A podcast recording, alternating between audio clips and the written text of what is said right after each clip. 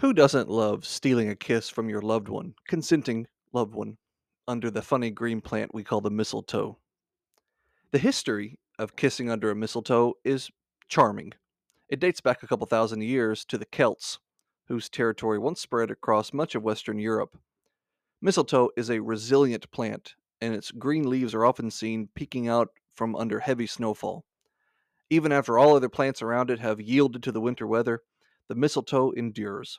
And because of that, the mistletoe was seen by the superstitious Celts as a plant that represented thriving, endurance, and fertility. To be blunt, it was, to the Celts, the unofficial plant mascot for making babies. And it was decorated in Celtic homes during the winter months as a reminder of the needs for the Celts to keep the population growing during the harsh winters while they waited for spring. With that in mind, it's easy to figure out why kissing when you come upon a mistletoe became a tradition. So, where does the spiritual application come in? Well, setting aside the fertility aspect of it, consider that the Celts loved the mistletoe because it was a plant that lived in the dead of winter. It was a symbol, a living symbol, of the promise of life before spring had come.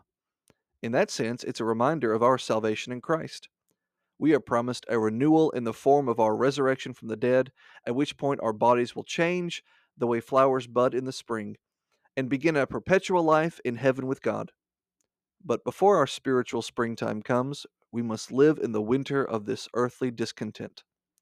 That's okay, because we get to live in this earthly world. We have life in Christ.